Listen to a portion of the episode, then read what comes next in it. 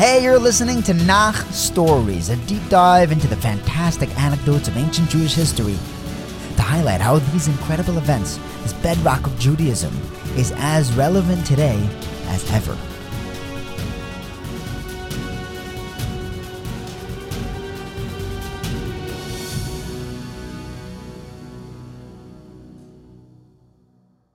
Hey, everybody, and welcome to the first episode of Nach Stories. We begin at the beginning of Sefer Nevi'im, at the completion of Sefer Devarim, Moshe Rabbeinu passes away and passes on the reins to Yeshua. Moshe Rabbeinu was not allowed to inherit Israel, so Yeshua was charged with the task of leading Am Yisrael into the Promised Land.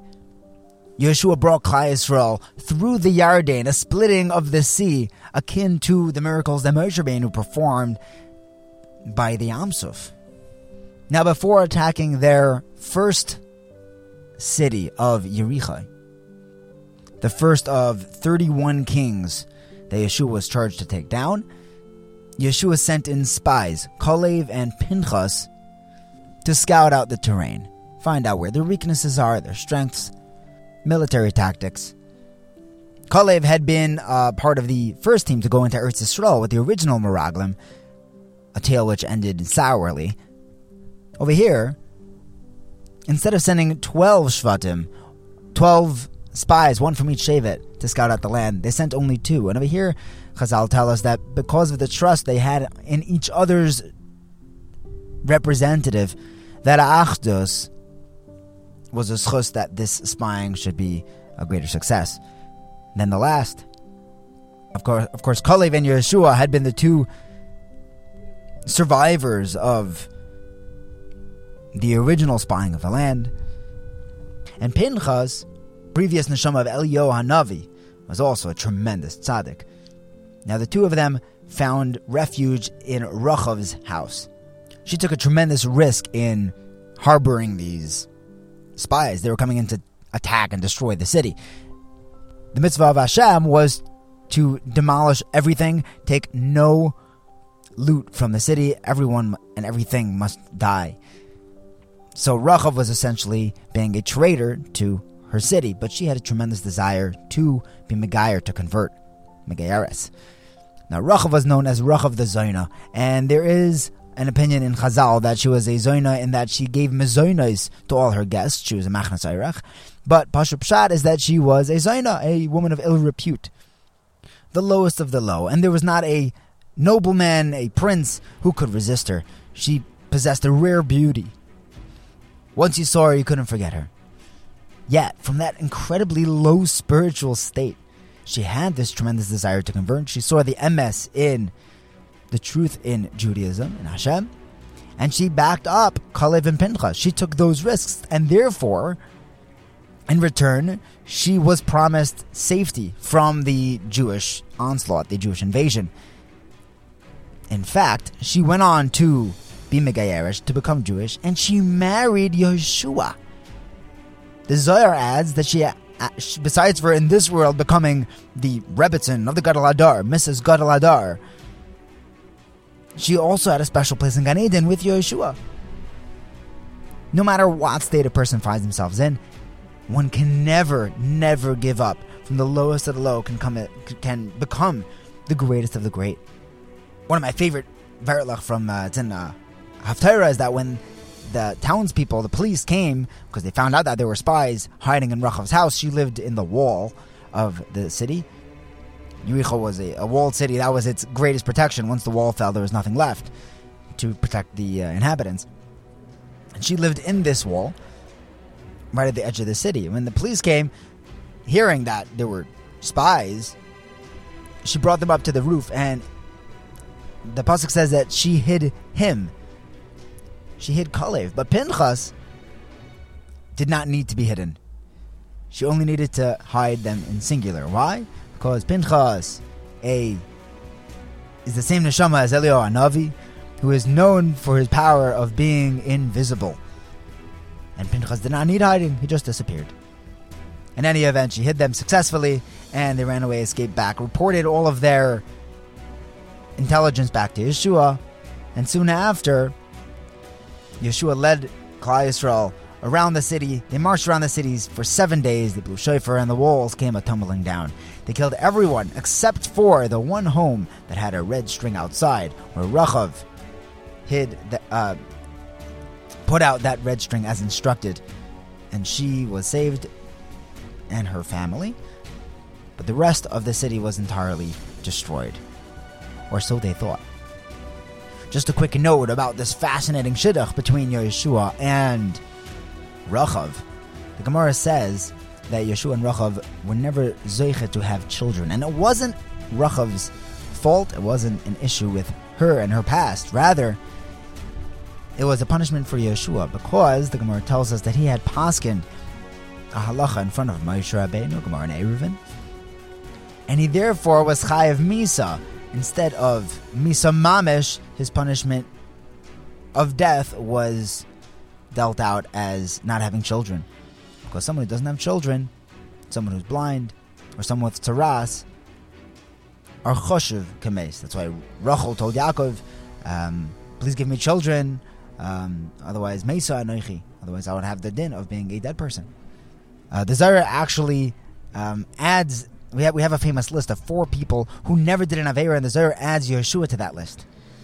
Um, so whatever this infringement was of paskening in front of his Rebbe, uh, the Zera doesn't count it as an actual Avera. Now that the war in Yericho Jericho was a victory, they moved on to battle number two. Over here, Yeshua sent a small army of 3,000 men to destroy the city of Ai, Ayin Yud. And over here, something inexplicable happened. You see, most wars there are casualties on both sides of the in each side, and uh, there's going to be some casualties. But Klal was not expecting a single casualty because this was a Milchemes Mitzvah. Hashem told them to go in. They weren't fighting a war with military tactics and strategies. Yes, they had to put up that front and show that they were doing a battle, but this was a war entirely won by Hashem. We did our status, we went through the motions. And yet, when they were fighting Ai, Pasuk says that approximately 36 men were killed. Gemara says, what do you mean approximately? Just ca- count up the death toll. The truth is, only one man was killed, but he was equal to 36. What's 36? Well, a Sanhedrin is made up of 71 members, and most of Sanhedrin is 36. This individual who was killed in battle was Yair ben Menashe. He was such a tremendous tzaddik. He was equivalent to Roiv of Sanhedrin. And Yeshua was crestfallen. How could this be? And he went to ask Hashem, and Hashem explained that the reason why Yair ben Menashe had died in battle was because of an, of an Avera that Klal Yisrael had done. He said the Jews had sinned by taking some loot from the battle in Yericho. And Hashem specifically had told them not to. So Yeshua said, Well, who was it? Who took from the spoils of the war in Yericho? And Hashem told him, Well, set up a goral. You'll do three sets of lot of, of lotteries. Number one, find out which Shevet he's from, and in the second one, you'll find out which family in that Shevet he's from, and then in the third raffle, you'll find out exactly which individual had taken. And there are two lessons that you can learn from here. Number one, Hashem told Yeshua that Klal Yisrael had sinned. And implicitly, explicitly, this pasuk is telling us that even when Klal Yisrael sins, they are very much still Klal Yisrael. Afal pi shechoto Yisrael, who Jews are Jews no matter what, no matter what state we've fallen in. In fact, in much of the Torah, we deal with Klal Yisrael as sinners through our tough times. It's how we get up that defines us. And secondly, the Gemara tells us that why didn't you know Yeshua says, Hashem, please tell me who took from the city of Yericho so that we can, you know, get on with this conquering of the land. And Hashem says, I'm not going to tell you. You know why not? It's Lashon Hara. It's very much true. Yeah, I'll tell you exactly who it is. And Hashem keeps the entire Torah. He says, I'm not telling you Lashon Hara. In fact, we know that there are three Isurim, three sins that are Yehareg V'al Ya'avor. One should choose to die rather than commit these three sins. Gilui Arayos, Shfichas Dam, and Avodah Zara, the Gemara says that equivalent to all three of those is Lashon Hara. That's how severe Lashon Hara is. So the Ribbono Shel Olam said, I'm not telling you. I'm not partaking in this Lashon Hara. Set up a lottery and use the lots to determine who had taken. So they did. Yeshua set up the lottery, and the outcome from the Shevet, family and individual, led to Achon. And Yeshua went over to Achon and he asked him, Please ad- admit that you had done this. Um, the truth is that it was a lottery, and um, and and Achon could have made a counter argument. He's like, "Look, it's just a lottery. If if there were two people in the lottery, you and the Kohen Gadol, one of you would have been found to be guilty, right?" But Achon did admit he was a tzaddik, and Yeshua told him that, "Look, you messed up, and you will be be punished with death, but that misa will be mechaper for your avera and." with the tshuva that you're doing by admitting and accepting upon yourself the consequences of your actions, you'll go straight to Gan Eden. And in fact, Achan did admit and that, that he had he had desired the treasure that they were uh, plundering, that they were uh, as they were destroying Yericho, and he was punished. He was stoned to death, and that concluded that episode. Moving on, Yeshua led Klal Yisrael into the battle against Ai. But over here, he used a military strategy that, in fact, uh, in modern day Israeli warfare, they used this in uh, 67. Now, again, no matter how much we discuss the intelligence and the military prowess of the Jewish nation, it had nothing to do with us winning or losing. It was entirely B'yad Hashem. But we do have Tadlis. And Yeshua, therefore, um, the truth is Hashem could win any war. He could just make the enemy terrified, inject them with a fear, and they'll just run away. Um, but we have to do what we have to do. So Yeshua put together 30,000 soldiers and he divided them up into two sections behind the city of Ai, hidden in the darkness. He then brought the rest of Klal Yisrael, a massive army, for a frontal attack into the city. And as they started battling them, Ai was very confident because they had just won their last battle. They killed somebody, maybe 36 people, and uh, they were excited. And therefore, the king rambunctiously ordered a full defensive attack, and they chased Yisrael and Yeshua faked a retreat, and they started backing out of the city, and the entire city of Ai, with their king, chased after Yeshua, left their city gates. And once the city was empty, Yeshua raised up his spear as a signal high in the air and those 30,000 soldiers waiting in the darkness appeared and flooded the city without Ai even noticing. It was all empty, and they burnt it to the ground. And as the billows of smoke started rising from the city behind them, it caught the eye of the fighting eyes of the Ai people. And watching their city burn, their morale was broken. Once the morale was broken, the war was over, and Yeshua and the rest of the Jews obliterated their army. Everyone was killed except for the king, who was taken captive as a prize for Yeshua to kill. We have no Rachmanus, no mercy on the evil. Misplaced mercy is the greatest form of cruelty.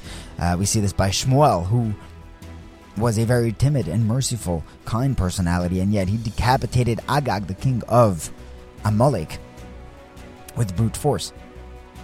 It's not mercy if it's mercy on evil. Now, one by one, Yeshua was destroying the kings that had remained after being warned to leave. Right? Yeshua, before going into Eretz Israel, told them all, "We're coming in. You're all free to leave, but we're taking over. And if you leave now, you'll be safe." Um, there were 31 kings who remained behind, stuck to their lands, and one of these cities was Givon. And the thing about the Givonim is that they noticed that the Jews were taking over, obliterating, and just ruling through the land with the help of Hashem. But now it was too late for them to surrender because they had already turned down Yeshua's original offer to leave. So they devised a scheme. They brought together a bunch of old men, Givonim, and they covered them in dust, made them look ragged and worn. And they showed up in Yeshua's camp and they said that they had come from a very, very far place. Where are you from? We're from very, very far away. Oh, very far. Very, very far. They didn't say that it was from, you know, next door, Givon. And they asked, you know, we hear what you're doing in Eretz Israel, and we would like to make a peace treaty with you. Yeshua saw no reason why not to make peace with a foreign land. Part of their request in this peace treaty was that there would never be a war between them. The Givonim requested that the Sanhedrin promise to keep to this peace treaty, and the Sanhedrin agreed. Now, once they had the Sanhedrin's promise, the Givonim revealed that they had, they had in fact just want, you know, meandered over from the next city of Givon. Yeshua was furious, and he said that Ba'atzem, in truth, this promise that they had made, the swear that the Sanhedrin made, and this whole contract was entirely in error. But if they would back out on it, then the people would say that Jews swear falsely. It wouldn't look good. So he decided rather to employ them, Nisinim, to take them on as water carriers and slaves for the Jews. This was their curse in exchange for, you know, not being destroyed. They were very much okay um, with this outcome. However, as time went on, and the Givonim are now working for the Jewish people. This is one of the 31 kingdoms, and all and the other countries, particularly the king of Yerushalayim, had their blood boiling. They labeled the Givonim as traitors, and they declared war on them. Givon turned to their newly acquiesced allies, and he asked Yeshua, please back us up. Our city, Givon, is about to be attacked by the king of Yerushalayim and four other kings. A massive army came out to destroy Givon. In this battle, Yeshua agreed to defend Givon. And they saw a tremendous, tremendous, blatant miracles how Hashem entirely handled this battle. It could be Hashem took a greater part in this one because it wasn't on the original agenda. In this war, as the king of Yerushalayim and four other kings charged towards the Jews, it started hailing, but not hailing like little bits of ice, you know, just open an umbrella, and not like massive hail like you see in the news, like softballs. Boulders started falling from the heavens, entirely obliterated, squashed the enemy. As the war was going on, the sun began to set, and Yeshua realized that if they wanted to finish this battle today, they would need more daylight. So Yeshua called out to the sun to remain still, and to the moon to wait for the sun, so that they would have some more time to put an end to this battle today. The Zohar points out that he didn't tell the sun to stop, to he, rather he, he told the sun to be still, to be quiet. You see, the thing that keeps the sun moving are the tefillos that it sings to Hashem. So Yeshua told the sun, stop singing. And therefore, if you stop singing, that would pause your trajectory. And he told the same for the moon. Now, how was Yeshua able to tell the moon, the sun and the moon, what to do? And the truth is, Yeshua did not use his own zchusim. He used the zchus of his forefather, Yosef HaTzadik. You see, Yosef HaTzadik had a dream. And in his dream, if you recall, the sun and the moon and the stars were bowing to him. Yosef HaTzadik has a rulership, a dominion over the sun and the moon. And that gave him the power to, and the power to his descendant, Yeshua, to give the order for them to stop. As that battle was won, Yeshua continued to battle the other of the 31 kings and their individual lands, respectively. And since Achan from then on, not a single casualty befell the Jewish people. It was an absolutely one way battle campaign. One of the later battles was a war against Hebron. And Hebron is famous for being the burial plot of Eretz Yisrael, home of the Me'aras Machpelah, the double cave where Adam and Chava are buried. Avram, Yitzchak, Yaakov, and their wives. And Esav's head, for that matter. It's near a city called Kiryas Arba. Now, in Kiryas Arba, um, which is translated as the, the city of four. Why is it called four? Well, either because it's near the Me'aras Machpelah, where these four couples are buried, or there were four giants who lived there. These were the same four giants that were reported by the Meraglim years earlier. Because of that report, Klal had to die over the next 40 years wandering in the desert. And now, Yeshua invaded Hebron and Kiryat Arba, showing Klal Yisrael that when you do it with Hashem, there's absolutely nothing to be scared of. Even giants. Following these events, the land was divided between the 12 Shvatim. There were uh, there were seven years of battle, and it took seven more years to divide the land equally. Truth is, it wasn't divided between the 12 Shvatim. There were two full Shvatim, Aver Yarden, Ruvain Gad, and half of Menashe also on the other side of the Yarden. They used a goral, lots, to decide who got what. Hebron was given specifically to Kalev ben Yefuna. He was one of the original Meraglim, because when they were set, when the original 12 Meraglim were sent by Yeshua to spy out the land, Yehoshua, a close Talmid of Moshe Rabbeinu, was, was uh, added an extra he was gifted an extra letter to his name. His name was Hoshea, and, and Moshe Rabbeinu gave him that extra yud to guard him through these this trial of uh, saying lashon hara, dibara on Eretz Yisrael. Kalev had not gotten a an extra letter from Moshe Rabbeinu either because he had a Helig wife Miriam, or when he got to Hebron when they were spying out this part of the land, he actually risked his life and went through the dangerous land of the giants, guaranteeing a quite high possibility of death. And he ran to go daven by the Avos and help him daven that he should survive this nisayon of scouting out the land with the, with the. This is one of the sources sources of davening by Kivrei Tzadikim. In fact, Rav Shimon Bar was asked, um, why is it not Doirish al Hamesim to daven by Kvarim? And he explained that Tzadikim Af b'misasam kruyim chayim. Tzaddikim are considered alive and when they're dead, even in their death, even when when they're dead. Um, so it's not being derish alamesim, it's derish alachayim.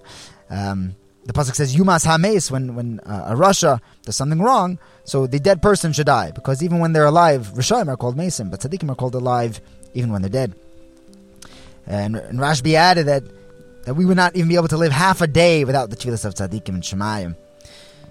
Finally, before Yeshua passed away, the last thing he said was that Klal Yisrael, we can remain the leaders of the world, we can remain successful and continue our Hatzlacha in this beautiful land that Hashem has given us. So obviously, so clearly. But it's very much dependent on one thing. We have to stay rem- faithful. We have to remain loyal to the Torah. The only thing that can remove us from Eretz Israel is ourselves is if we go off, if we stray. But Yeshua added that even if we do go off and we do stray, we do lose our way, we lose focus on the Torah and mitzvahs and the point of life, and we do get kicked out, we always have tshuva to bring us back in. Thanks for learning with me. Have a wonderful day.